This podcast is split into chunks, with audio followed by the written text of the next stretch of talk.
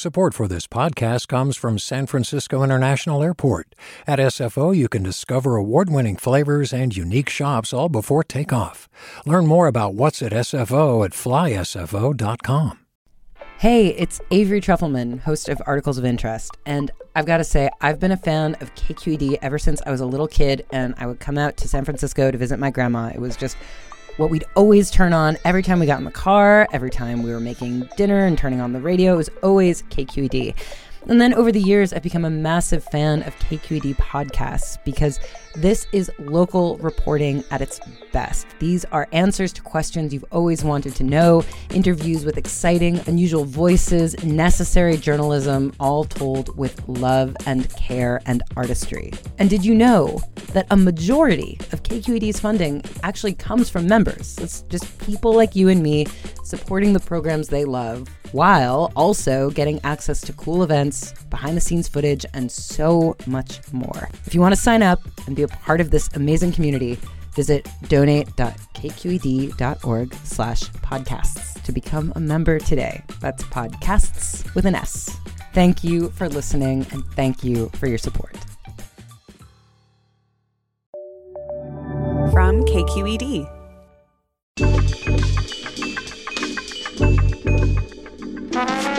Hey, everybody, from KQED Public Radio, this is Political Breakdown. I'm Scott Shafer. And I'm Marisa Lagos. And today on The Breakdown, in this June Pride Month, we are joined by Kate Kendell, whose pioneering work with the National Center for Lesbian Rights helped bring down legal barriers for LGBTQ people and usher in historic legal victories around adoption rights for gay and lesbian parents, same sex marriage, transgender rights. I'm getting tired. Workplace It's protections. There's so much to talk There about. is. Kate Kendell, by the way, now with the California Endowment, they fund programs and policies aimed at reducing barriers to quality health care, especially for people of color and low income communities. So lots to talk with Kate Kendell about in a moment. But first, Marisa, the election is over, but it's not because never we're still over. counting ballots. There's more than a million ballots left to be counted in California. And that's been good news for people like Karen Bass down in Los Angeles. Uh, she has now uh, gone ahead of Rick Caruso, who spent what forty million dollars to Oh, get his name yeah. out there, uh, and that's changing the sort of the dynamic of that uh, election down there. And so there's uh, we'll talk about some of the other races, but that's a big one. That uh, That's a big that's one. a big shift. And that was really one of the two local races that caught national attention because, as we all know, a lot of the statewide races and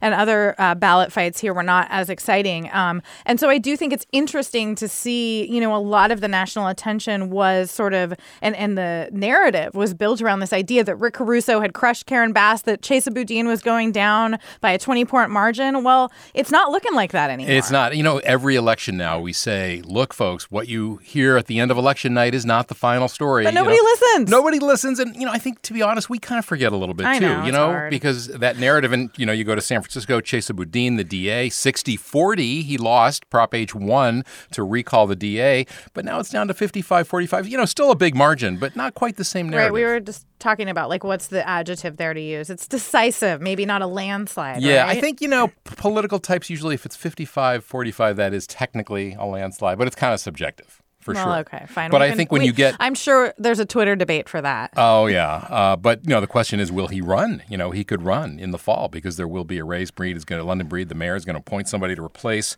him. So we'll have I'm to- like, it gives me like PTSD. Oh, my God. to think about another Chesa Boudin campaign. I Um, know, things but just feel like they're settling down a little right now. yeah, it'll be uh, as always in San Francisco politics a wild ride ahead. Um, a couple other races to update folks on down in Orange County. Young Kim, uh, Congresswoman, Republican Congresswoman, who um, was kind of fending off a challenge from the right, does appear that she will face off against uh, Asif Mahmood, who is a Democrat. Um, that definitely looks like a bit of a safer seat for Kim, I think, than uh, nearby Michelle Steel and Jay Chen. Another race will be following. Yeah, that's going to absolutely. But it is still that Orange County, L.A. area, very much uh, purple. Uh, we've got what now we think what four to. You know, maybe even five seats up that could be competitive. We were talking earlier about the third congressional uh, district, uh, where Kevin Kiley is going to be facing off against Kermit Jones, um, who has an interesting background. Yeah, a black Democrat, former uh, served time in the armed forces as a doctor. I mean, that's Raised on a blueberry farm, didn't you say? He, yeah, raised on a blueberry farm in Michigan. I mean, it's. I think it is. I, I feel like we need a little bit more information and time to really decide the number of potential swing seats here in California. But it is looking like it could be six or more. Um, obviously, different issues in every district and probably similar district issues in, in every district. Uh, just two more other races, Scott. Um, Marc Levine is still battling to get that second place spot in the insurance commissioner race. Uh, he's a Democrat. Lara, yep. Yeah, and Robert Howell, the Republican in that race, is about 25,000 votes over Marc Levine. So um, if, you know, Howell pulls it out, much easier race for Ricardo Lara, the sitting insurance commissioner. Yeah, he's down to about 36%, which is not great for mm-hmm. an incumbent. Uh, but, you know, not many people knew who Marc Levine was. That will change. And presumably, if it is him against Lara, he will pick up a you know keep a lot of the endorsements he, he got and then also pick up a lot of decline to state uh, no party preference and republican votes as well. Yeah so that will be one to watch. And then of course the attorney general race it is looking like rob bonta more and more likely that he will face nathan hochman. Uh, the more moderate of the two republicans in the race eric early the kind of uh, trump affiliated candidate is still down several percentage points. Um, but as you said still a million votes to count. So we'll be watching this in the coming days and potentially weeks. Yeah. And then we got to mention, I guess, the January 6th hearings. Yeah. We were all uh, riveted by that. We'll be talking with our guest, Kate Kendell, about that uh, very shortly. But uh, Pete Aguilar, uh, relatively new, not brand new, but a relatively new member of Congress from the Inland Empire, former mayor of Redlands, California, was really the kind of one of the lead questioners today. Did I thought uh, an impressive job. Uh, there was a panel that included uh, Judge, a very conservative judge, Michael Luttig, had been on the short list for the Supreme Court when George W. was president. And, uh, you know, it's just kind of chilling, you know, when you think about how close we came as Judge Luttig said to losing our democracy. Yeah, I mean, this has been really such a a different type of hearing than anything I've ever seen from Congress before. I mean, the, production value everyone's talked about. They actually hired a Hollywood director to help with that, but also just the sort of tone. You know, this is a very well orchestrated um, sort of set of hearings. Interestingly, uh, the chairman is allowing different members to sort of take the lead. So it was Aguilar today. We saw Representative Zoe Lofgren from the Bay Area uh, take the lead a few days ago. Of course, Adam Schiff is involved in all of this. On the other side of things, another Californian, John East Eastman, uh, oh my gosh, the yeah. former Chapman University professor who was Ran fired from that General job. one year. Right. So we both like know this guy, and it is such a trip to see him becoming the central part of this case against Trump. Really. Um, you know, his interactions with the vice president's staff was really at the center of a lot of this. And, and we um, found out today that he sought a pardon uh, yeah. from from the president. That's still on the table, just put yeah. me on the list. Yeah, yeah, exactly. All right, we're going to take a quick break. Before we do, just a reminder that as those last batches of votes are counted, keep an eye on kqed.org slash elections for the latest results and ultimately the final results. Okay, when we return, we're going to be joined by longtime LGBTQ legal rights advocate Kate Kendell. You're listening to Political Breakdown from KQED Public Radio.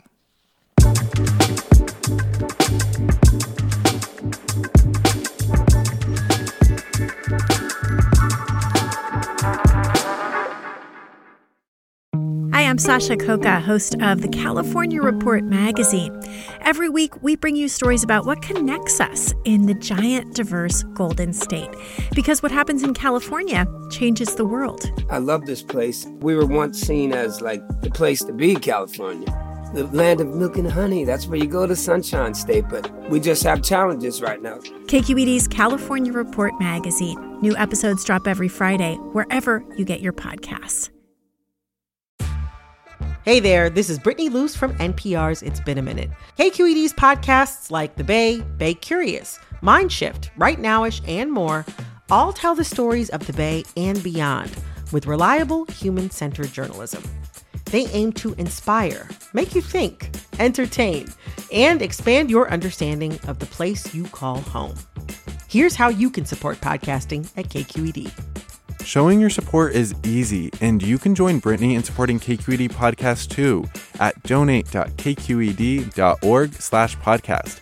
That's donate.kqed.org slash podcast. And welcome back to Political Breakdown. I'm Scott Shafer here with Marisa Lagos. And here with us today is a woman I first met in 1996. This is an image that is still very much in my mind. She was on the back of a flatbed truck with a megaphone outside a UC Regents meeting in San Francisco. And she was protesting against a proposed ban on affirmative action. And I thought, who is that woman? She is really is dynamic. and, you know, we, I actually introduced myself to her that day. And of course, she has been not just dynamic, but incredibly effective as director of the National Center for Lesbian Rights for more than a couple decades, fighting and winning many legal battles uh, on behalf of LGBTQ people. Kate Kendell, happy Pride Month. Welcome to Political Breakdown. Happy Pride to you, Scott and Marisa. And Scott, I remember that day too, because I was like, that guy is good looking. Aw, really? And Stop, no, out- and then don't. it- And then it turns out he's smart too. So uh, no, I'm super, Hmm. I- I'm there's super so many, happy to be here. so many directions I could go with that, but we're not going in any of those directions. Uh, we we mentioned these hearings, and I'm wondering what, when you think about you know what what the January 6th committee is looking at, what we're hearing about, the testimony, uh, all the documentation they have. What through line do you see between that and some of these other things we're, we're reading about just this week with you know the Proud Boys uh, trying to disrupt something in Coeur d'Alene, Idaho, right here in the Bay Area, Drag Queen Storytelling Day. Uh, you know, what are your thoughts about that? so interesting. I was thinking about this as I was walking to my office this morning. Uh, we are in a very perilous moment.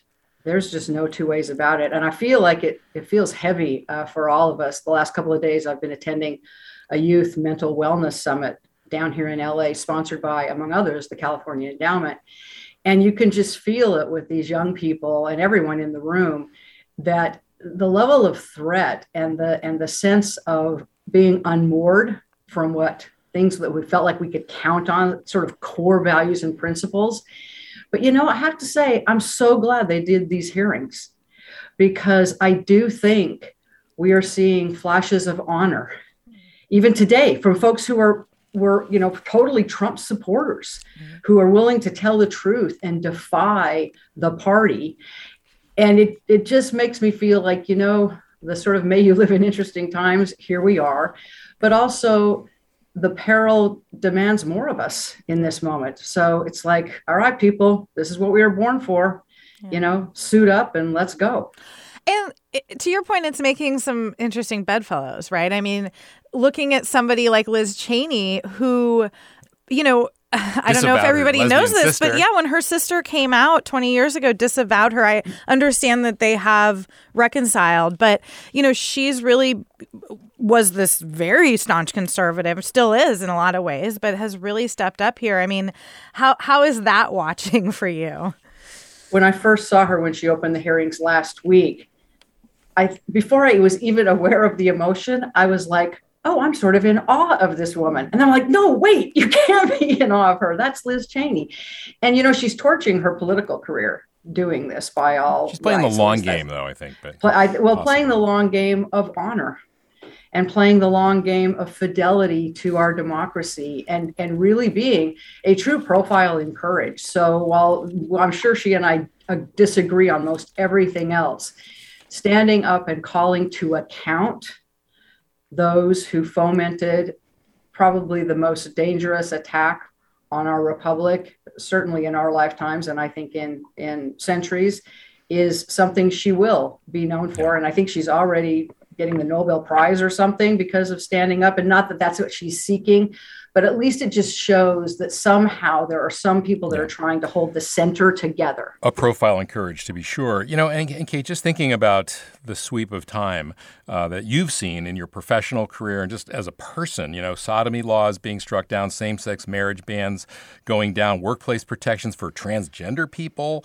uh, laws around adoption, parental rights. And, and I'm wondering, as you, you know, as you think about all of that, all those you know, victories, which of course had some defeats along the way as well. And there may be some in the future, but like, do you, do you see like a linchpin to all of that? I mean, was there, did they all flow one from another or, you know, how do you see it?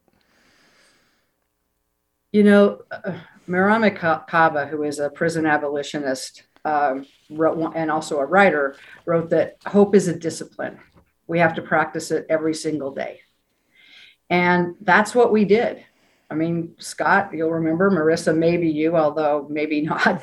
You know, in the 80s, when thousands of gay men were dying and the government mocked the idea that they should even care, the Reagan administration finding it ridiculous to even be asked about it. And so, out of nothing, we built an infrastructure to save our men and others impacted by AIDS because we never gave up hope. We never gave up that fighting back was worth doing and would eventually end in something better than what we were seeing. And so that historical arc has been true in every single fight I've been involved in. Marriage was seen as fanciful. Scott, when you and I met in 1996, people were saying to me, Will we ever win it in our lifetimes? And then, like, and some people didn't even think later, we should try, right? Exactly. That's right. That's right. Some people were like, "Don't even go for that," and not even, you know, in the lifetime of a college freshman, we then won marriage from that moment. So, as perilous as this moment is, and as crushing as I feel it, and I do feel the weight of it, I really have to think about kind of what you say, what I've seen. and what I've lived through and where I felt hopeless. And then all of a sudden you see a ray and and people show up after Prop 8 passed. Mm-hmm. On the same was, night that Obama got elected. Yeah. Yes. And that was an amazing and crushing night. And yet, if it hadn't been for Prop 8, I don't think we would have won marriage as quickly as we did. People showing up and galvanizing and being in the streets and fighting back is what wins every single battle. Well, that's then in this moment probably more important right? Because what we see is i think a playbook that was used to fight same-sex marriage being used against trans children and families now. Um, we see you know, I know one of the first big cases you took on was around parental rights, right? Of women, especially who came out and lost all of their rights as mothers. And yet in the trans fights, we're seeing something different, which is sometimes it is the parents themselves. I mean, there's a man, a, a father in Texas really leading this. How do you think about that sort of, you know, contrast and does it make the fight more challenging? You know, it makes the fight I think, actually more global because it's not just the trans individual fighting for their own dignity and right to self determination and bodily autonomy and being able to live their authentic self. You're now activating parents who are like, What are you talking about that you're going to you're going to threaten my kid? with psychological harm by denying them the treatment that they need, that affects the entire family. That affects the neighbors, the cousins, the grandparents. It it it it has a way of galvanizing a i feel like in some ways a larger cadre of people to stand up even though and i don't in any way want to minimize the toxicity of the legislation that we're seeing directed particularly at kids but there's a bunch of people standing between government these individual state governments and these kids and saying, you have to come through us before you're going to get to them. Do you think there's any political price to be paid at some point, you know, for people like Greg Abbott, the governor of Texas, or Ron DeSantis, who's likely going to run for president? Because, you know, there was just a recent poll that showed like 71% of Americans support same sex marriage now. Um, and so I just, you know, I just wonder I mean, is it short term gain, long term political problem, or is it just good for their fundraising and maybe reelection chances? Yeah, it's short term, damn yourself to hell, and long term, uh, never live to fight another day. And I was in a room with you know 300 young people over the course of these last couple of days, and I'll tell you what, they're having none of this. And pretty soon, these are going to be folks who are pushing the levers of power. Not that there won't be countervailing forces. We understand what is going on, and especially with what Trump has done and who he's galvanized. But we're about to see, I think, a real turn in the tide of who wields power. And it's not going to be who's in power now, and it's not going to be their adherents, and it's not going to be their sycophants. It's going to be an entirely new generation that embraces uh, a full panoply of what it means to be human in this society and supports all sorts of ways of identifying and living in the world. Do you feel like, I mean, we're seeing these lines being drawn very clearly between white nationalists and their racist beliefs, but also the way they're targeting the queer community, um, immigrants. I mean, there's there's this whole, you know, BS white displacement theory is like really based on a, a whole group of people. But to your point, does that give the other side more power because it's not just one group being picked on? Um, I was thinking, you know, a few years ago, we didn't see trans rights or human rights signs out there. And there's actually a lot of a history within the queer community of tension between different groups, right? So, I mean, give us some hope here. like, do you feel like there is some, you know? Look, I have for a long time and feel it even more now. if you're not doing anti-racist work, uh, you are hurting and harming and doing active damage to the queer community and our fight. Uh, this is queer people are literally everywhere, and LGBTQ people are represented in every single demographic. And if we are not, as a community of white LGBTQ people, fighting for a world that dismantles racist superstructures and white supremacy, we are signing on for the denial of our own liberation. These movements are all connected and the same enemy. You made this point, Marisa. The enemy of people who are LGBTQ is the same enemy of Black people, Brown people, Indigenous folks, regardless of their sexual orientation. And so we, I feel like there's a moment here where we're becoming more united than I've ever seen the queer movements and BIPOC movements. And that we have to really run with that. You know, the trajectory of progress for, say, same sex marriage was relatively quick compared to some other struggles like voting rights and civil rights, that kind of thing. And yet we're in this moment also where the Supreme Court could very well strike down Roe v. Wade. We're expecting a decision, you know, in the coming weeks. What impact do you think that will have if they do uh, either like further weaken or strike down the right to a, an abortion? I mean, of course, in many states you can't get one anyway. But what what's the political ramification? Like, what what what happens after that? Oh, dude, I think it's release the hounds. I mean, it will be. I think many people right now, you know, have been sort of pulled away by just the politics of distraction and in most people's lifetime did not you know most people grew up where abortion was accessible and have never lived under a regime uh, that is like the handmaid's tale to some degree.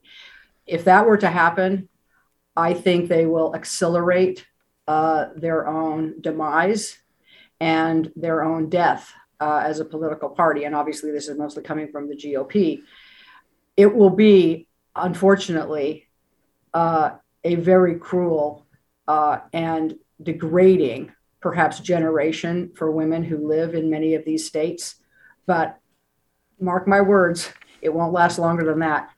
Do you think, do you worry, like some have said, that this could lead to the erosion of other rights that were really only won in the past decade or two, uh, many of which you know you've helped litigate to to gain in front of the Supreme Court?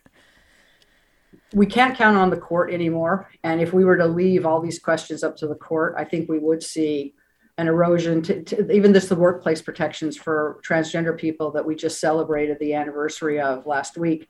Uh, if you leave this to this court, uh, who is so woefully uh, partisan, we could see an erosion of all of those rights, Marisa. But I, I don't think they'll get there, and I think we will have for the first time really in my lifetime, I used to always we used to always count on the court. That's where we went to vindicate rights. I think what we're going to see is the court will become uh, less crucial, and we'll have political solutions hmm. because we'll elect these bums out of office, and we'll elect individuals who actually have who share our sense of what it means to be human and our shared humanity. You're listening to Political Breakdown. I'm Scott Shafer here with Marisa Lagos. We're talking with longtime LGBTQ legal rights advocate Kate Kendell. This is a fundraising period for KQED Public Radio. For more information about how to support KQED, go to kqed.org. Kate, you have a really interesting background. You uh, grew up Mormon in Utah, uh, and queerness was something that you knew about, you know, or did you? And was it talked about in your family? And, and what point did you finally come out and to them as well? Well, I just turned 62 in April, so that will help people understand that uh, we never talked about this. The only time I ever heard homosexuality, and it was that term used, was in conjunctions with like murderers and thieves and people who were going to hell. And I never really thought that much about it. That was just the way it was. And then when I started to come to consciousness myself as a as a teenager, this was in like probably my late teens, uh, I recognized that pretty quickly I could not be a part of a church that condemned me to hell. And I actually overcame that pretty easily. Lots of people do not, and they still suffer with the loss of their faith or the loss of the church or a sense of um, self loathing based on their sexual orientation. luckily enough, I never had that. And one of the main reasons is when I came out to my mom when I was 22, who was up until her death a very devout Mormon. You know, as I told her through tears, she took my hand and she said, "Oh, honey, the most important thing to me is that you're happy." And I'll tell you what, I mean, it brings tears to my eyes thinking about it right now, but it, um, it meant everything to me. Yeah. It made it possible for everything that followed thereafter, which is why it's so important. If you have or know of queer kids in your life, uh, I don't care who you are to them, a neighbor, a friend, a coworker, a cousin, uh, let them know you love them unconditionally because that makes all the difference got chills hearing that story about your mom. I know your sister, um, your whole family has been very supportive. I'm wondering if you think that that upbringing, that experience, I mean, you didn't actually resign your membership in the church until 2015 when they really went after same sex couples and their children. But do you feel like that gave you a perspective that has helped in your work? As a civil rights attorney, as an advocate, that maybe you can see different perspectives in a way that you know, those of us who grew up on the left coast might uh, have more challenges with.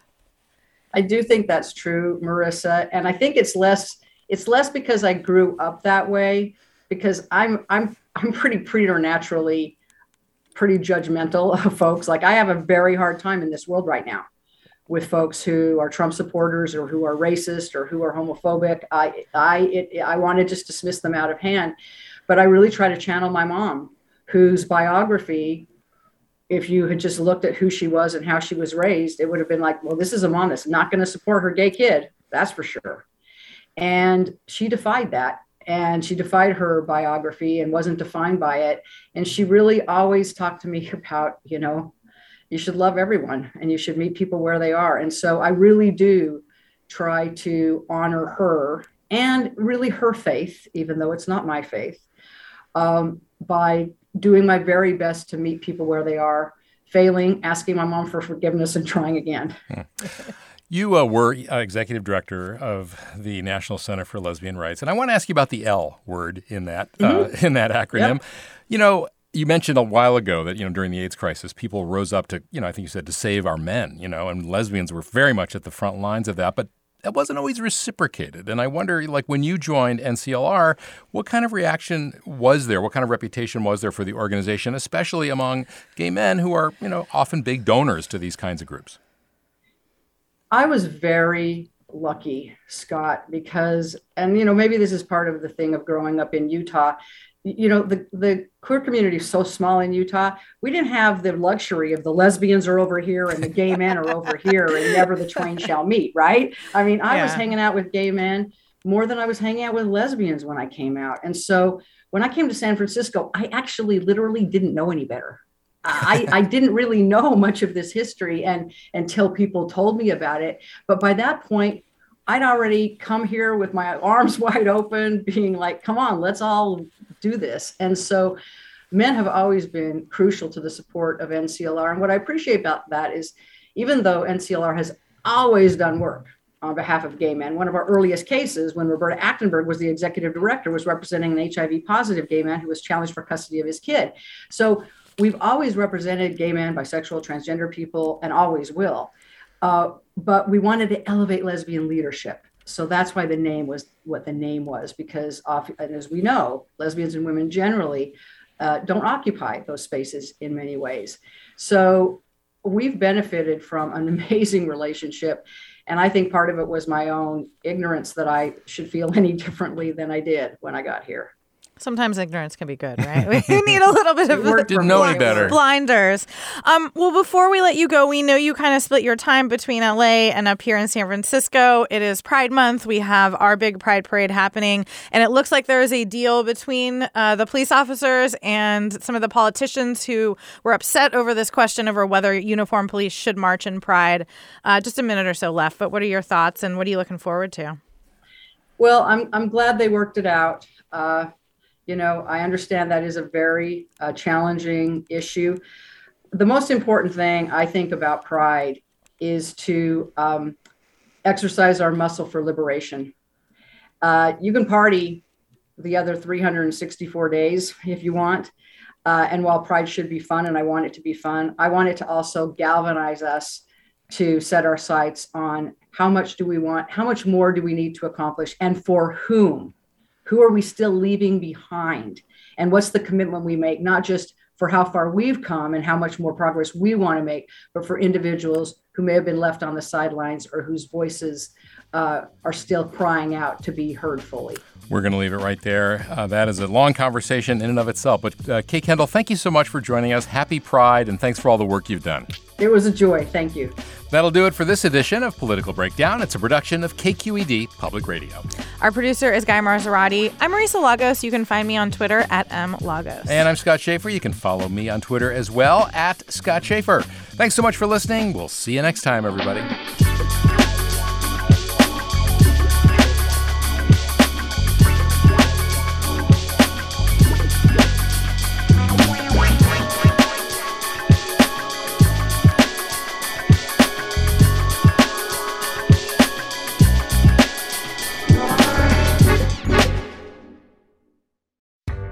Hi there, I'm Rund Abdelfatah from Throughline. If you're listening to this podcast, you know that KQED produces exceptional storytelling that keeps you informed, inspired, and entertained.